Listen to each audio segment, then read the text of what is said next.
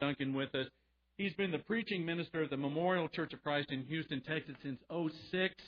Uh, before that, he worked in Edmond, Oklahoma. Before that, he was a fellow missionary uh, with uh, his fam- his uh, wife Barbara and Barry and uh, his wife Sophia were down there about the same time. We were down there about the same time, working in Brazil as missionaries. So it's a treat for all of us to have time with David. Uh, unfortunately, his uh, his wife is not here with him.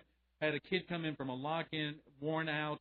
His oldest daughter just got in this morning at 5:30 from Brazil. She is worn out, so she elected to stay there. But we are so blessed to have David with us tonight. He's going to be speaking out of Ecclesiastes. His title is Gathering and Sharing. Come speak to us.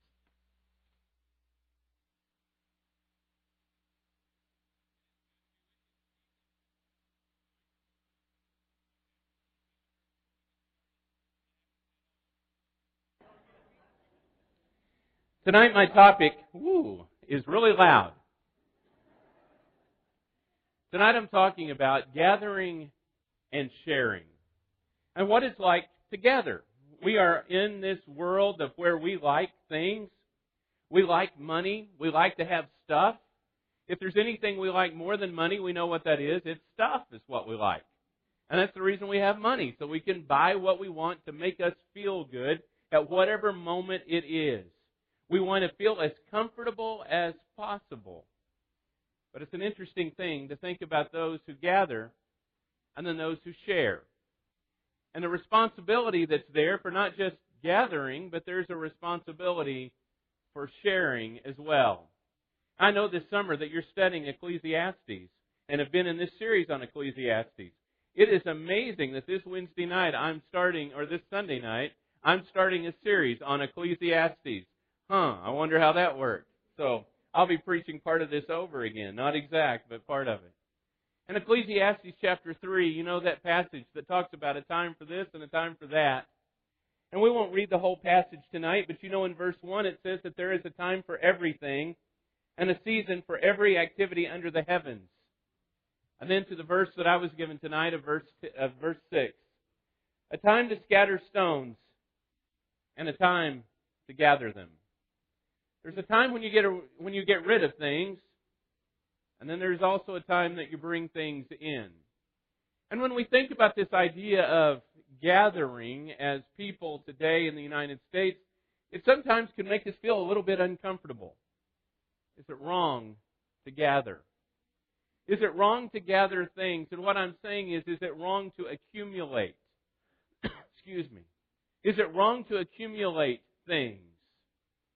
We live in a time when, in those people who are known as theologians, many of them right now writing in papers and, and journals that would make most of us do a little bit of snoring, are writing it's wrong to accumulate things.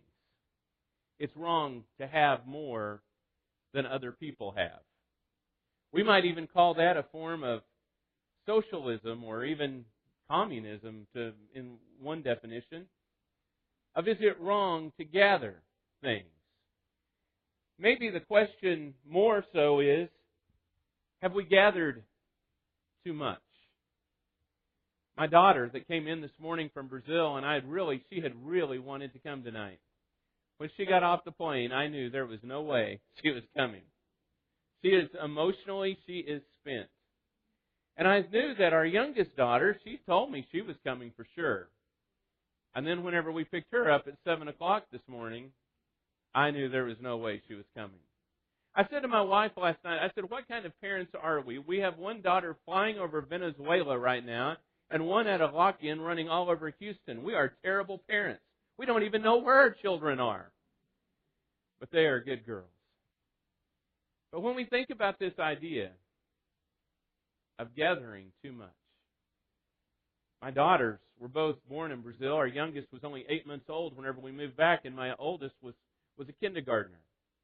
We have been back to Brazil probably, oh, every three or four years since we moved back to the States in 1999. They know it well. But my oldest daughter, Annabeth, had never been there by herself. She did an internship with a, with a church in Niterói, Brazil. And I call it the Fort Worth of Rio. It's the part you don't hear as much about but they claim is better. You know how that is. It's where all the good pictures are taken of the Christ statue and of Sugarloaf Mountain. This morning, as we sat in our master bedroom, my wife and me and and my oldest daughter Annabeth, she said it's amazing how big our house is. She said it's a lot bigger than it was six weeks ago. She said this room is bigger than one of the houses where I went to visit. It's amazing what we have. Is it that we have gathered too much? This is an interesting subject for me to talk about because I grew up in an extremely poor family. My dad was a preacher. He died when I was 12 years old. We lived in what they called the preacher's house. Do you remember those? Well, three months later, it was a wonderful congregation in a small town in the Texas Panhandle. Good, good people. But they said, another preacher's coming. You've got to move. We understood that, except we had nowhere to go, and I had a mother with a high school education who found a job making minimum wage. I went to work after school immediately, right then, as a 12 year old. It was not an easy life. For part of that time, we lived in an apartment that was a, a studio apartment that was connected to a garage for an 18 wheeler. You can't imagine how little our little our little Chevy Citation looked in the middle of that of that garage. Whenever I was on the sitting on the couch, I could put my feet in the sink, but never when my mother was in the room. We moved to a house for a short time, and then finally moved into a little trailer house that my mother eventually sold for $4,000. I grew up pretty poor. I understand that side of what we would call below the poverty line. The only reason I went to college is because a family I didn't know paid my way to go to Oklahoma Christian. They said, Here's the money, go to college wherever you want to go. That's how I got there. Have we gathered too much? Have we do we have too many things? Because when I start looking around at the things I have, I feel a little bit overwhelmed. Back a few years ago, after we moved to Houston, I got it in my head that I wanted to go and do a, a doctorate. It's a doctorate of ministry. The reason that there are those of us who in academics go and get a doctorate is because the purpose of it is because we love school so much that when you do a doctorate, you will hate it so much you'll never go back again. It's like overdosing on academics. That's the purpose. So for three years, I've done nothing. And then I signed up for an online class the other day. I thought, what have I done? I'm going back to my habit again. And I did a portion of my work on, you have to find something that everybody else is thinking about, something new. You know how it is in academics? You have to have something new. And right now, everyone is talking about the poor and Jesus' care for the poor and Jesus wanting to reach out to the poor. And believe me, I want to reach out to the poor. I've I've been one. So I decided to do my work on Jesus reaching out to the wealthy. And whenever I went in to to present my my defense, the only thing my professors wanted to talk about was that portion of the paper, which was fun because that was the part I was really prepared for. That Jesus had a heart for those who had means. We don't know anybody's bank accounts in the New Testament, but I want us to think about some of the wealthy folks, or what we might call wealthy people in the New Testament. For example, one of those you can think of right away is Zacchaeus. Don't you remember Zacchaeus in Luke 19 that that this wee little man had a whole lot of money. I always imagine him looking like Louie on that old show Taxi. You remember? I think that must have been what Zacchaeus looked like. He had a lot of money, obviously, and Jesus talked to him about his life and what to do, and Zacchaeus made some decisions as to what he would do with his money. Then you go over into the book of Acts, and there are lots of examples. You think about Cornelius in Acts 10. Usually, the way what we talk about Cornelius being is the first Gentile convert, right? That's what you say in Bible Bowl always. First Gentile convert, Cornelius, Acts chapter 10. And you know that Cornelius was a man that had something. He had a home and he had people in his home he, and had enough room and space for Peter and all the entourage to come there.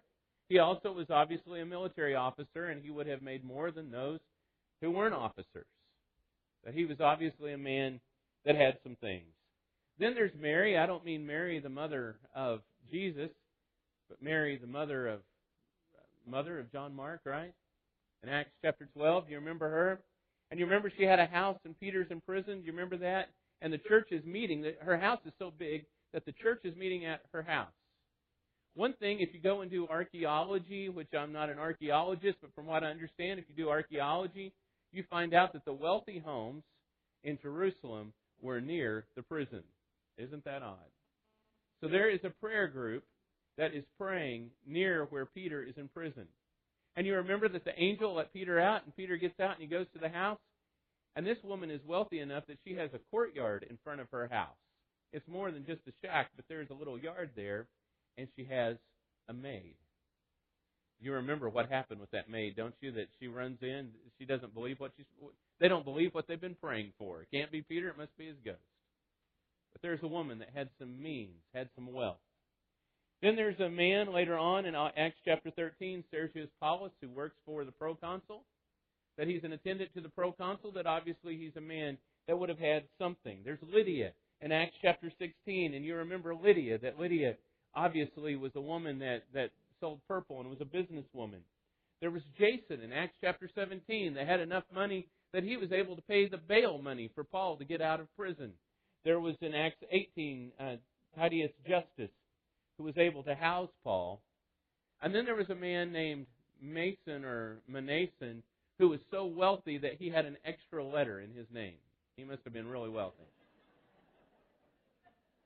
That's really how you spell it. I didn't make this one up. But he also housed Paul and had a place big enough that he could have had people in. So when we start thinking about gathering, it makes us stop to think about the people in the Bible that the church addressed. Many scholars today say that by the time the church had reached the end of the first century, there was a solid middle and upper class to the church. I don't know how they know all of that exactly, but you can see from some of these names and some of these people of what they had and what we see outside of outside of of, of Bible literature, but in ancient literature, that there were people that had some extra money. You see, the problem or the issue is not about money. That's not the problem here. The issue is about how money is used. There's a big difference here, isn't there? It's about how money is used. Do you use it to bless people? Or do you use it to hoard it and to hold it for yourself? Is it one of those things that has become a temptation for us that we just can't handle? Whenever I think about the people that I told you about in the beginning here that helped me, their daughter had been our neighbor several years earlier. My dad, as I said, had died I'd been to a camp at Oklahoma Christian. I came home from the camp and I said to my mother, sitting on the porch swing in our little trailer, more than anything, what I want to be is a preacher. She said, I would love that for you. But she said, You know good and well we don't have money to send you to college. In those days, Oklahoma Christian incidentally cost $5,000 to go to. Boy, would I take that day over again. I said, You know what the song says? The Lord will find a way. I don't expect you to believe all this because you weren't there, but I believe it because I was there. Five minutes later, our phone rang. The woman who had been our neighbor, not a member of the Church of Christ, we hadn't even seen her in a few years. She says, My parents are wanting to give money away, and I told them that your son would be going to college. The next morning, we found out they had given us $20,000. They paid it all. We went to thank them. How do you thank a person who's just paid for your college education? My mother baked them a cake. I guess that's what you do. And I talked to the man. I said, I don't know how you've done this. He said, You know, I keep trying to give it away, and for whatever reason, God just keeps giving me more. He said, You know that big tract of land out there between the divided highway? I said, Yes. He said, I owned all that. And he said, The county wanted one side, then the county wanted the other side. He said, now people are wanting the middle part. I said, that's good. I'll have children who will go to college also. No, I didn't say that. I didn't say that. You see, the issue is not about money. It's how do you use the blessings that you have? How do you use the gifts that God has given you? And if they ever get in the way, then may we lose them all. So that they are not in the way. You remember what the Bible says, what James said in James 1:27, religion that God our Father accepts as pure and faultless as this, to look after orphans and widows in their distress, and to keep oneself from being polluted by the world. That's what we call pure religion. Jesus illustrated it in another way in the middle of an illustration in Matthew chapter 25, excuse me, in verses 35 through 40. He says a very famous, some very famous words we know. When he says, For I was hungry, and you gave me something to eat. I was thirsty, and you gave me something to drink. I was a stranger, and you invited me in. I needed clothes, and you clothed me. I was sick, and you looked after me. I was in prison, and you came to visit me.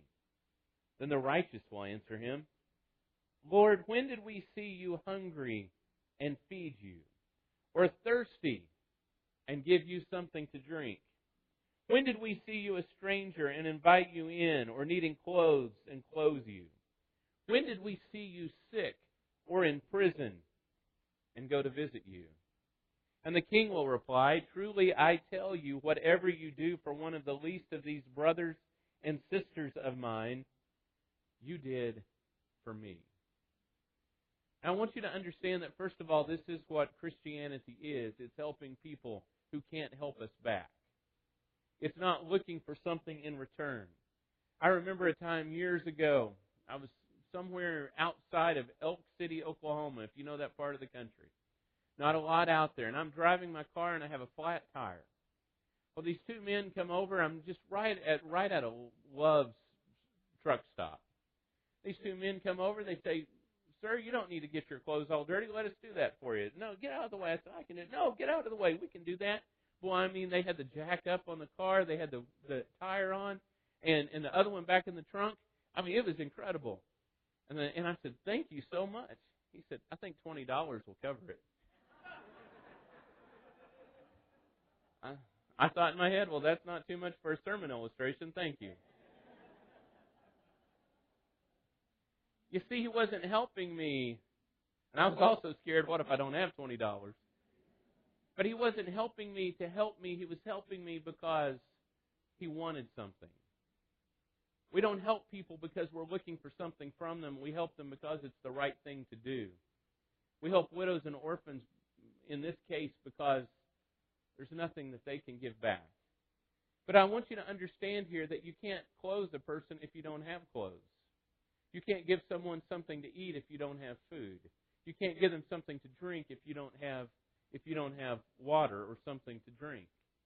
It's not that you have to give everything away in order to be in Christ. However, you have to be willing to give everything away. There is a big difference in those two things. The problem is, as we start adding things to our collections, there are fewer and fewer things often that we are willing to give away. Oh, I need that. Oh, I need that too. Oh, I need that. Every once in a while, I watch that show Hoarders. You know that show? And they'll go in someone's house and they'll say, and I understand that this becomes a sickness. I understand. But they say, okay, we're going to help you today, and are you really serious? I'm serious. I want to throw it away. Okay. Well, how about this lamp over here that has no wire to it? Oh, I don't want to get rid of that. Okay. Well, how about this blanket over here with 27 holes in it? No, I need that. And they go through the house. There's nothing that can be thrown away. Well, I understand that that can become a sickness, but how many of us do the same thing? Oh, I would help, but you know. I don't want that to mess with me going out to eat. I don't want that to bother my vacation. I don't want that to bother anything else that I might have planned. And so sometimes all we do is give out of the excess rather than give because it's the right thing to do. You remember what the Bible says as well that they shall know us by our love, right? We shall be known by our love. I could lead us in that song tonight, but you wouldn't you wouldn't know the tune I was singing because I don't carry a tune. If we are to be known by our love, and you look back at these two scriptures that we read tonight from Matthew and from James, it means that we help the hungry. When there are people that need physical and spiritual food, we should be the people who are known for feeding them. When there's an opportunity to help someone, we help. But the way that, that our love is manifested is that we help the thirsty. We give a drink to those who need it. We help the needy, those who are just down and out. It's so easy to get frustrated, especially as a minister, with those that we help who don't, who aren't what we call success stories, who take and take and take. And then sometimes it makes it difficult to give to the next person because you say it's not going to go anywhere. I want to share with you a story just real quickly of, of something that's just happened in the memorial congregation.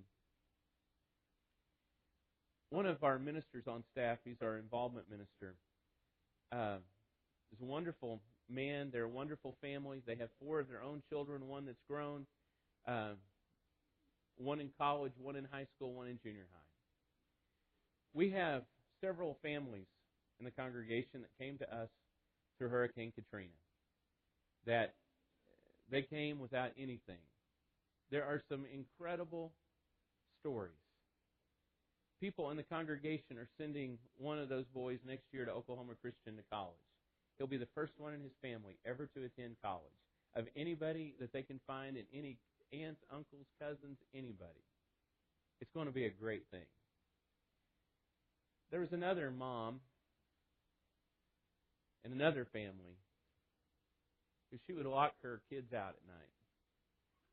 And when her oldest son, who is now a senior in high school, he turned 18 and she wasn't receiving welfare money for him anymore, she wouldn't let him eat anymore. And they had to do their own, they paid for their own laundry. So you can imagine that boys aren't going to spend their own money on detergent. And when people in the church helped them, she took all the money. And their rent was paid month after month after month. People wanted to help. They wanted to help. There were bed bugs. And so all new furniture was brought in. People just out of their hearts gave beds and couches. And finally, she said, I don't want any of that anymore, and I don't want my kids anymore. And this involvement minister just took two of those boys into his house. And so the one who's 18 will be a senior in high school and will be a great blessing to our football team. I'm really excited about that. We live in the same neighborhood. We had a stellar year of 1 in 10 last year. So we're excited. He's good. And the brother, who will be a sophomore in high school, had nowhere to go. And now someone has taken them in. That is a beautiful story. That's love. You see, that's what we do when we love people. I wish I were telling you the story that I had done that. But I haven't done that. It's someone else. Christians will be known because they help the hungry and the thirsty and the needy and the imprisoned, those who can't speak for themselves, the orphaned and the widowed, and on and on. You see, none of these people are the beautiful people. But those who are known as the beautiful people, so to speak, who have jobs and money and education, are asked to take care of other people. The little congregation that we were had in Brazil early on, we had about 40 people in the congregation. Most of the people in those first years were very, very poor, and and there were some stories to tell. Let me just say. And we had a family come that was college educated and wealthy and clean and everything you can imagine. Very picturesque family come one Sunday. Well, the first man they met when they came in to the building, he has a phobia. He washes his hands all the time. Never stops. His hands are are are bloody from washing so much. This is the first man they meet. The next man they meet was a man who who believed that the Russians were watching from a satellite and watching him, and that they were watching the church. And so I'm quickly moving these normal people away. And all at once it hit me. If a man with a hand washing problem and a man with a mental problem can't find a home in the church, where can they find a home? The church better be a place that is full of people who have issues. Because let me tell you, no matter how much money we have or how how how much education we have or whatever kind of job we have, every one of us has issues. Just some of our issues aren't as aren't as open, or they're not as or they're not as as socially unacceptable, so to speak. But they all keep us up sometimes at night. Christians are people who are known by their love, that help those who need help. Wealth can be dangerous. It's not bad to have wealth, but it can be dangerous. You see, it can cause us to take our eyes off of Jesus and to put our eyes on Ben Franklin. We move our eyes from the Savior to the $100 bill, don't we? And not just $100 bill, right? It has to be used properly. It has to be used the right way. One uh, scholar wrote, The wealthy can shrink the door of the kingdom down to an impossible peephole. You remember that idea of of a camel going through the eye of a needle? When my parents were converted, I was just, I was, I don't guess I'd even been born yet, but my mother was expecting when my, when my parents were baptized. And the people who studied the Bible with them, a few years later, my parents went to their house. My parents didn't have a lot. But they went to these people's house, and the people that had baptized my parents did have a lot. And they were building this ginormous room in their house. Huge room. And my mother thought, she told this story many times. She said, I thought, oh, they have gotten materialistic. Look at what they're doing. I can't believe they would do this. And in her own words, she was judging them. And I don't know if my parents had a funny look on their face or what it was. But the woman said to my mother, We have built this room so that we can have the whole church in our house. That's the way we plan to use it. And that is exactly what they have done for years. For years. The night that it was incredibly touching to me was the night that they hosted a dinner when we were raising money for a church building in Brazil. And I was sitting in that room for a fundraiser for a church building in another country as a second generation, or what you might call a grandson in the faith of those people. That is using what you have for the glory of God. It's not that you had to give all the money away so you couldn't build the room. It's but the room needed to be used for the glory of God. Do you understand the difference? It's not that you give it all away, but it's you use everything you have to help other people or to bring glory to God, whatever that is and however you do it. Gathering is good only if I'm willing to share. And if I'm not willing to share, then it's a bad thing. There's a family in the memorial congregation that's been very blessed. And they were close to them. And the woman was telling my wife the other day that they counted, said to them, they wouldn't tell this to anybody else, and I wouldn't tell you their names because I, they'd shoot me for that. I want to live. But they said, they counted, told us we need to quit giving because we have given more away this year than what we made. And they said, well, we don't care about that because we have enough for a lifetime right now. We just want to give. Wouldn't it be great to think of ourselves that way? Not so we could give ourselves a pat on the back, but think of all the people that would be helped if we lived that way. Gathering is good only if I'm willing to share. But for those of us, and I imagine in a church setting like this, there are some of us that we are very sensitive to those who need help, that we want to help. And so let me throw this little caveat out to you, and that's that I can't help all, but I can help some. The city we lived in in Brazil, there were at that point there were 1.2 million people in the city, and 700,000 lived below the poverty line. I felt guilty every single day. The city where we lived, the poor people lived up on the mountains, and there were mountains everywhere. We lived in a high-rise building. It wasn't a fancy place, but it was a nice place. I looked straight out at people in these in these homemade shacks every day. And it hit me that if I gave, if I had seven hundred thousand dollars to give away, and I gave everyone a dollar, that I still would have done nothing for the cause of poverty in the city.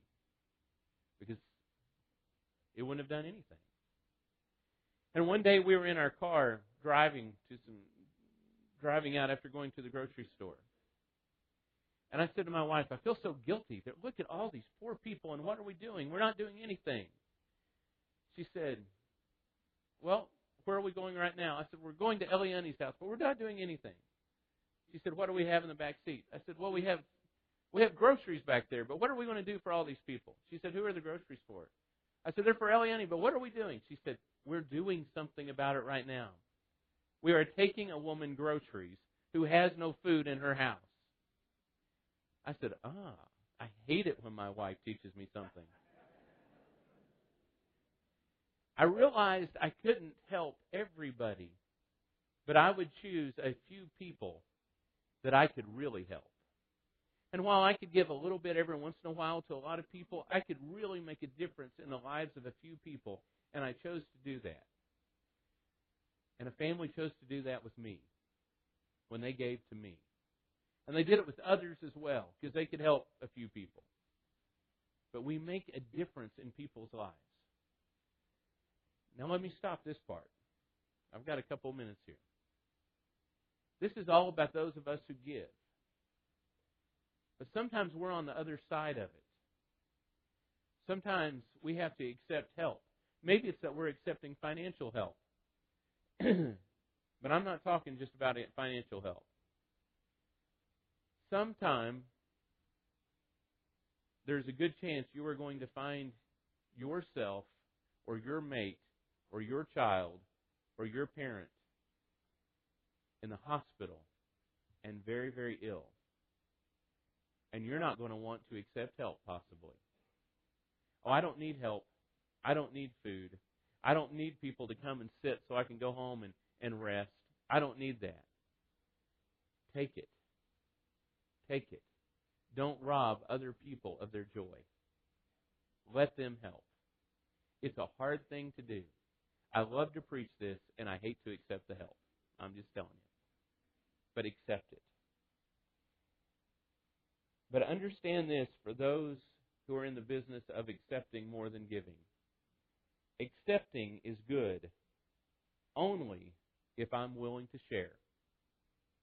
If I'm always on the taking end and never on the sharing end, I better stop and look at my heart because my heart is in the wrong place.